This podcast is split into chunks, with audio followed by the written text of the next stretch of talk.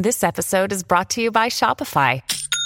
Forget the frustration of picking commerce platforms when you switch your business to Shopify, the global commerce platform that supercharges your selling wherever you sell. With Shopify, you'll harness the same intuitive features, trusted apps, and powerful analytics used by the world's leading brands. Sign up today for your $1 per month trial period at shopify.com slash tech, all lowercase. That's shopify.com slash tech. What is the First Amendment? What forms of speech are and are not protected by the First Amendment? And why is it so important in the United States? We'll answer all of these questions and more on this edition of Getting Schooled. I'm Abby Hornacek.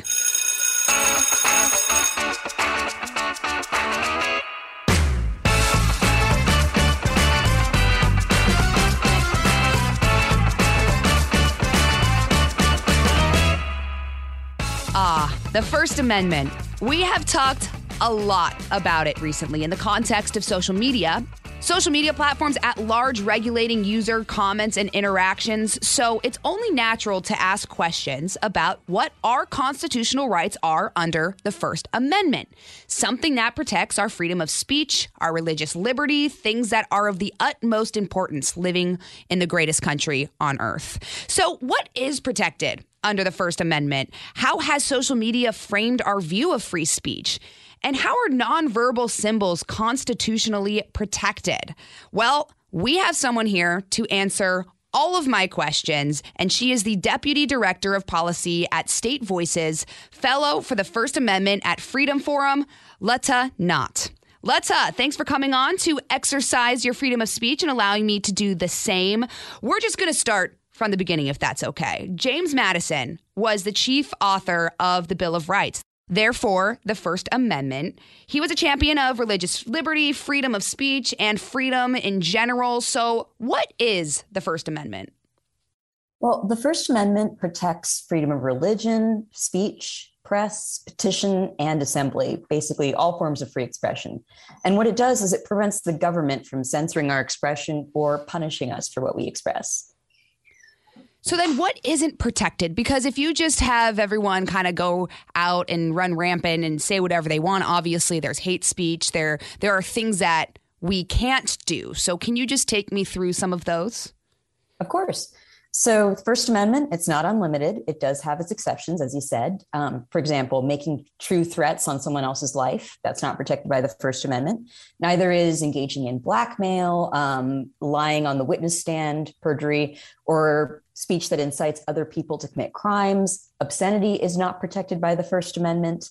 Um, I will say hate speech is protected by the First Amendment, but uh, the categories that I just mentioned are not. You can still be punished for those things, even if you were freely expressing yourself. Um, also, very important, and a lot of people miss this, is that the First Amendment only prevents government censorship. Mm. So it it won't prevent um, private employers or private organizations or private individuals from, say, firing me be- uh, uh, because of something that I say at work. It won't prevent my book club from kicking me out because I keep trying to change the subject from books to TV shows that I like. You know, I'm guilty of that a lot. So, but uh, that's not my First Amendment right. Um, that's my. I'm still expressing myself, but it's not necessarily protected by the Constitution. I see. Yeah, because this is a conversation we have all the time with social media, right? Um, and there was this whole discussion of you know Twitter and and um, you know Instagram, Facebook, kind of uh, taking people off the platform because of things that they've said. So, how does that work? Well, it's interesting because when Twitter or Facebook or Google or any of the social media platforms um, censor speech, when they suspend accounts, when they take down posts. It's not a First Amendment issue. Um, and that's because they are private companies, uh, and actually they have the right to set their own standards about what kind of types of content that they will allow. In fact, that's their own First Amendment right um, to have their own policies and ban users as they see fit.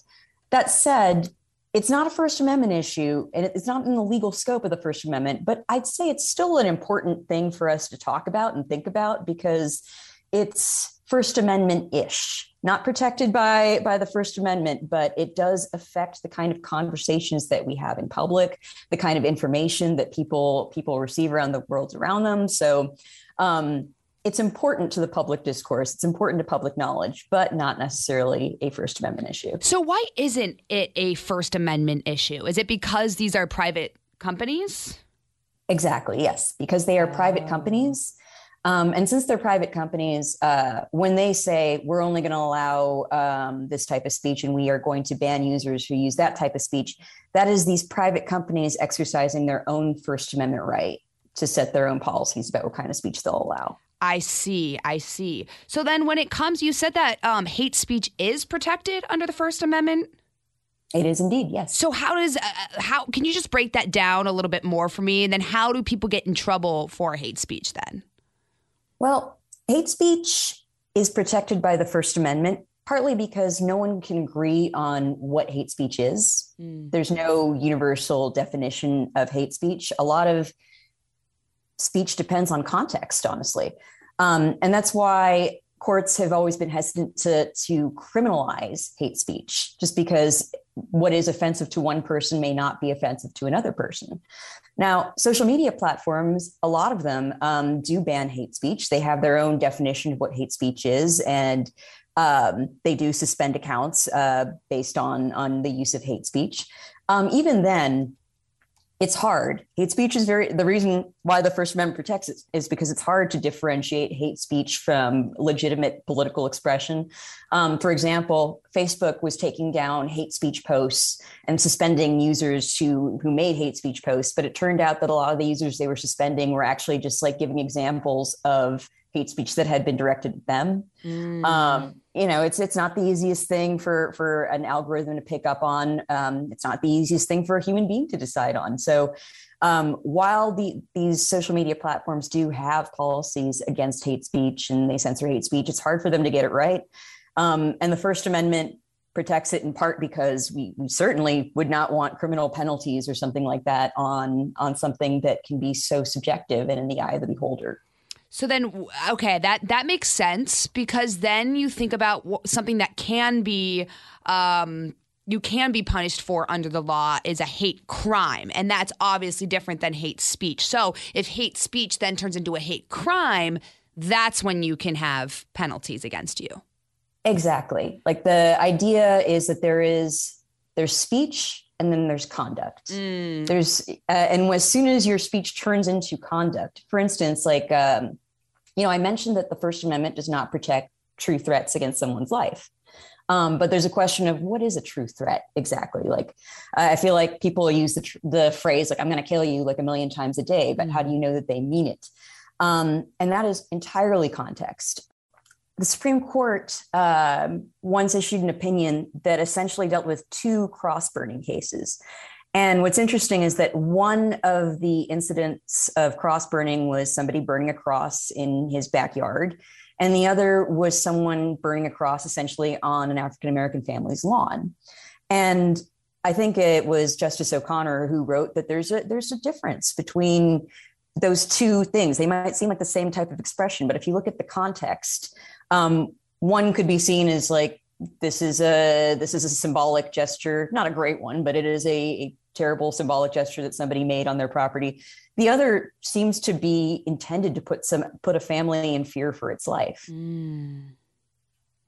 Wow. Yeah, because I think about people burning American flags and nothing makes me more upset and burning a cross nothing makes me more upset and that is a way to communicate without using words so that that does get a little hairy right with the law oh yeah well the first amendment protects expression and speech, but speech doesn't necessarily mean everything that comes out of your mouth. It can also mean symbolic gestures, like you said, burning a flag, um, flashing a peace sign, um, kneeling during the national anthem. There's uh, there's a lot of ways to express yourself that don't actually involve spoken words. Mm. And what does the right to petition the government mean? Are there any restrictions? Oh yeah, um, the right to petition is the right to ask the government to to redress any wrongs that it's committed. Um, if you're upset with like a government policy, to ask it uh, to ask the government to change that policy. Um, it's what protects our um, people's rights to lobby. Um, so there are restrictions on that. Like for instance, with lobbying, like uh, if you uh, if you're an organization that spends a certain amount of time on lobbying, you have to disclose certain things. Um, so there are some restrictions on it, but ultimately, it's this core right to ask the government for what you want. Mm. All right, we've got to step aside for a quick recess, but we'll be back right after this. This episode is brought to you by Bumble. So, you want to find someone you're compatible with, specifically someone who's ready for a serious connection, totally open to having kids in the future, is a tall, rock climbing Libra, and loves rom coms with vegan pizzas on Tuesdays just as much as you do. Bumble knows that you know exactly what's right for you. So, whatever it is you're looking for, Bumble's features can help you find it. Date now on Bumble. And I do have a question about religion because so we were talking about just even people getting upset and using hateful speech and everything. I was walking into Fox the other day, and and this woman was just very angry for no reason, I believe, and uh, she she started yelling, you know, "f you" and "you're anti-democracy" and all of this to me, and then I just kept walking. I said, "Oh, you know what? God bless. Have a great day." Um, and she was like, "You know, God doesn't exist, you dumb expletive."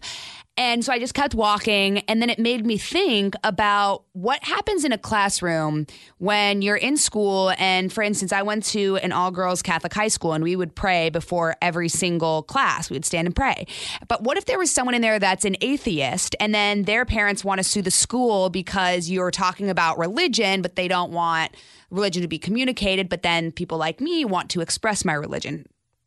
Well, if you're in a Catholic school, then uh, yeah, I guess that was a bad example. Really Let's say I was not in a Catholic school and you were still praying before class. The freedom of religion um, it prevents the government from discriminating and like holding one religion above another. Mm-hmm. And it also prevents the government from like establishing its own religion and espousing its own religion. Um, kind of a reaction to the whole Church of England thing uh, after the American Revolution. They they wanted a system where the government could not espouse religious views like that.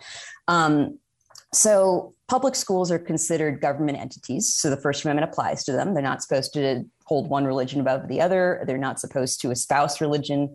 Um, so, in the case of people uh, like a teacher leading prayers in class, that would be seen as like a public official essentially um, sort of uh, endorsing a specific religion and asking asking these students to go along with it. So that would be prohibited by the First Amendment. But if you had mm. students who said, hey, let's set up like a, a club after school so we can pray, um, that if like the administration was like, well, you can't do that, then that's discriminating against their religious expression. So that would be prohibited by the First Amendment as well. What if what if you're a teacher in a public school and you want to hang a cross at the front of your classroom? Can you do that? No, that would be prohibited by the First Amendment because it is well, because then there's the always teacher, like some gray area here, right? I, I think I say here's what I think. This is um, do not consider this a legal opinion. This this is just a Lata opinion right now. But I think if you were to hang a cross at the front of your classroom and you're a public school teacher, you are probably running afoul of the First Amendment because it does seem like as a teacher you are endorsing Christianity in the classroom. If, on the other hand, you are wearing a cross, I would say that that is your personal religious belief. And mm. it doesn't come across as this classroom is a Christian classroom. It's more like, hey, I'm a practicing Christian teacher. Does that make sense? Definitely. Because then my mind goes, okay, well, if the teacher wants to be protected, his or herself under the First Amendment, and they want to hang a cross, then that's their freedom to be able to express their own religion. But you're I mean, saying since it's in a in a uh, a place that kind of makes it a little bit more. It's in a place. Everything about the First Amendment is about context. You know, yeah. like the same symbol can mean different things depending on where you put it.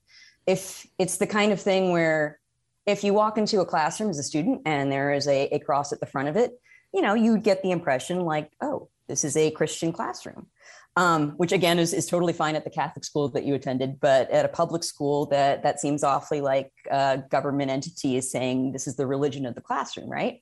But if you are a teacher and you're wearing a cross, that's more. I, I don't think as a student, again, it's all context. I don't think a student would necessarily look at that and think like, oh, this is a Christian classroom. I think that it would just they would look at it and think this is a teacher's personal beliefs.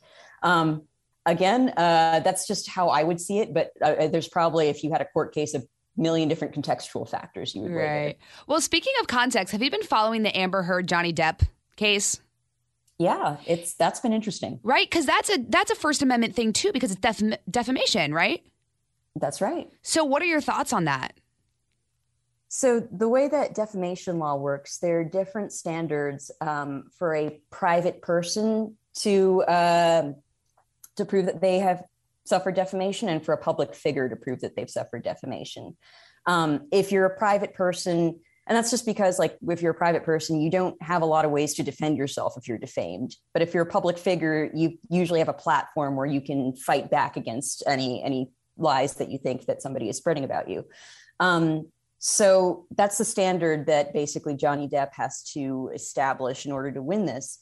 Um, I think this case, though, hinges around. Uh, so, uh, one defense against a, a defamation suit is that what you said was true truth is always a, a defense because defamation is a false statement made about someone that damages their reputation.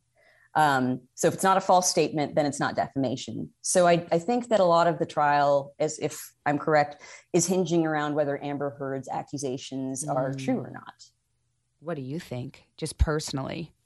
I as a lawyer, yeah, I I can't say. I mean, I've been following the trial. I haven't been following it closely enough to. Oh to actually, man, yeah, I thought I'd sorry. get it out of you. Bummer. I know it's very tough. It's very tough. Um, you know, there's also this whole thing when you're younger, you're always taught never shout fire in a crowded place, never say gun or bomb or anything in an airport. So, does the First Amendment protect people in that case? Well, first of all, you should definitely shout fire in a crowded theater if there is a fire in right, the theater. Right, That is um, an important distinction. This is why you right? are the lawyer and I am not. it's, it's always context, right? Yeah. Um, so, yeah, the idea is that, um, you know, when you limit speech when you make laws that that limit speech it's because like well if you are shouting fire in a crowded theater just for kicks um, and waiting for everybody to stampede out and get hurt like that's not protected speech um, that that was speech that was was meant to to cause this harm. Mm-hmm. um, so that's that's where that that reasoning comes from. Um, it's personally i have never really liked the fire in a crowded theater thing because it comes from a Supreme Court case um, where, and everybody somehow thinks that the case is about somebody shouting fire in a crowded theater, but it, it wasn't. It was about, it was during World War One, and um, this guy was passing out pamphlets um, saying that like this war is immoral. Um, if you are drafted, don't go. Mm. Um, and he was arrested for that. And he said that this was a violation of his First Amendment rights. And you know, the court at the time, Oliver Wendell Holmes, I believe, wrote the opinion, and he was like, well, I mean, First Amendment rights aren't unlimited. You can't just shout fire in a crowded theater. And to me, like the idea that you would compare shouting fire in a crowded theater to a guy like handing out pamphlets like that, it just, that's not, I, I don't think that is an accurate comparison. And then mm-hmm. later, like Justice Holmes' opinions like seem to seem to back away from that stance, you know, and seem to, and we're much more protective of political speech and, you know, um, political activism. So I guess what I'm trying to say is that fire in a crowded theater, I feel like as a phrase, I always just immediately think of that case, which I think is just, uh, that that's not a good example. Right. Um, yeah. Eh but to your point, yeah, um, there there are limits to what the First Amendment protects. Yeah, I mean, to to just even discuss the First Amendment, I, it, there there are so many intricacies of this because you know you can go one way or another way with it, and uh, like you said, context is so important. Um, and even like so what about fighting words you know that are likely to provoke violence and and you're saying something so you like hate speech for instance that those could be fighting words right? You you incite somebody to act violently uh, you threaten their life they feel like they need to protect themselves. I mean is hmm. does the first amendment protect you in that that sense? Oh great question. Um, fighting words is interesting because it comes from a Supreme Court case in 1942 um, that basically said if you are, are saying something to an individual directed at that individual, face-to-face confrontation and you really are just saying it because you want to provoke a violent reaction then those are fighting words and they are not protected by the first amendment mm. um, so okay all right and you're right if you use hate speech in that specific context like you're you're shouting a, a slur at someone in order to provoke this confrontation then sure uh, you might say that's not protected by the first amendment but i will add that this is kind of a narrow exception the fighting words exception and also the supreme court hasn't mentioned it in like since 1942 so uh. I'm not saying it they've never say like overturned it but it just has not really been mentioned in a very long time. yeah. So if, if a Mets fan went up to a Yankees fan and said, "Go Mets! They're so much better than the Yankees," that that could be fighting words, and someone could just they, someone could get punched. But that's not protected under the First Amendment. I mean, I kind I'm I'm I would say that depends on how avid of a sports fan you are. I you know what I suppose you could consider those fighting words. And like, you know, when you're defending yourself later, saying like, look, this is that was it was my uh, First Amendment right to say that. Um, I think you can bring up the fact that this this fighting words exception just like it, it doesn't really come up a lot in court. I wouldn't mm-hmm. really like mm-hmm. call it the the the best leg to stand on, but yeah, you know, you could make that argument. I love it. Um, so then let's. What do you think is the most important thing that people should know about the First Amendment? Obviously, we talked about a lot today, but um, just kind of if you wanted to boil it down to the basics and why we should care. Ooh, um, okay. So I think that what's important to remember is that First Amendment rights are indivisible. We like your rights are my rights. So even if we disagree on everything, and even if I hate you and you hate me, I don't want your rights to be taken away from you because inevitably they will eventually be taken away from me. It's about because it's ultimately not pitting one group's speech against another.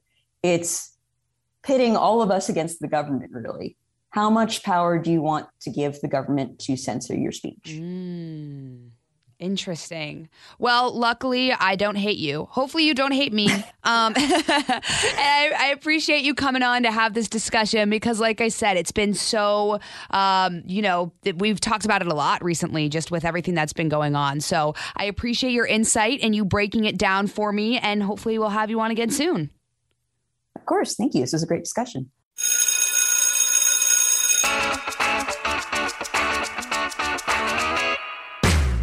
All right, if you missed anything from class, these are my office hours, and here are some top takeaways about the First Amendment.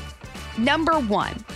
So, we know what the First Amendment protects, but what isn't protected under the First Amendment are things like making true threats on someone else's life, blackmail, perjury. Surprisingly, hate speech is protected under the First Amendment because, according to Lata, that's more of a subjective argument.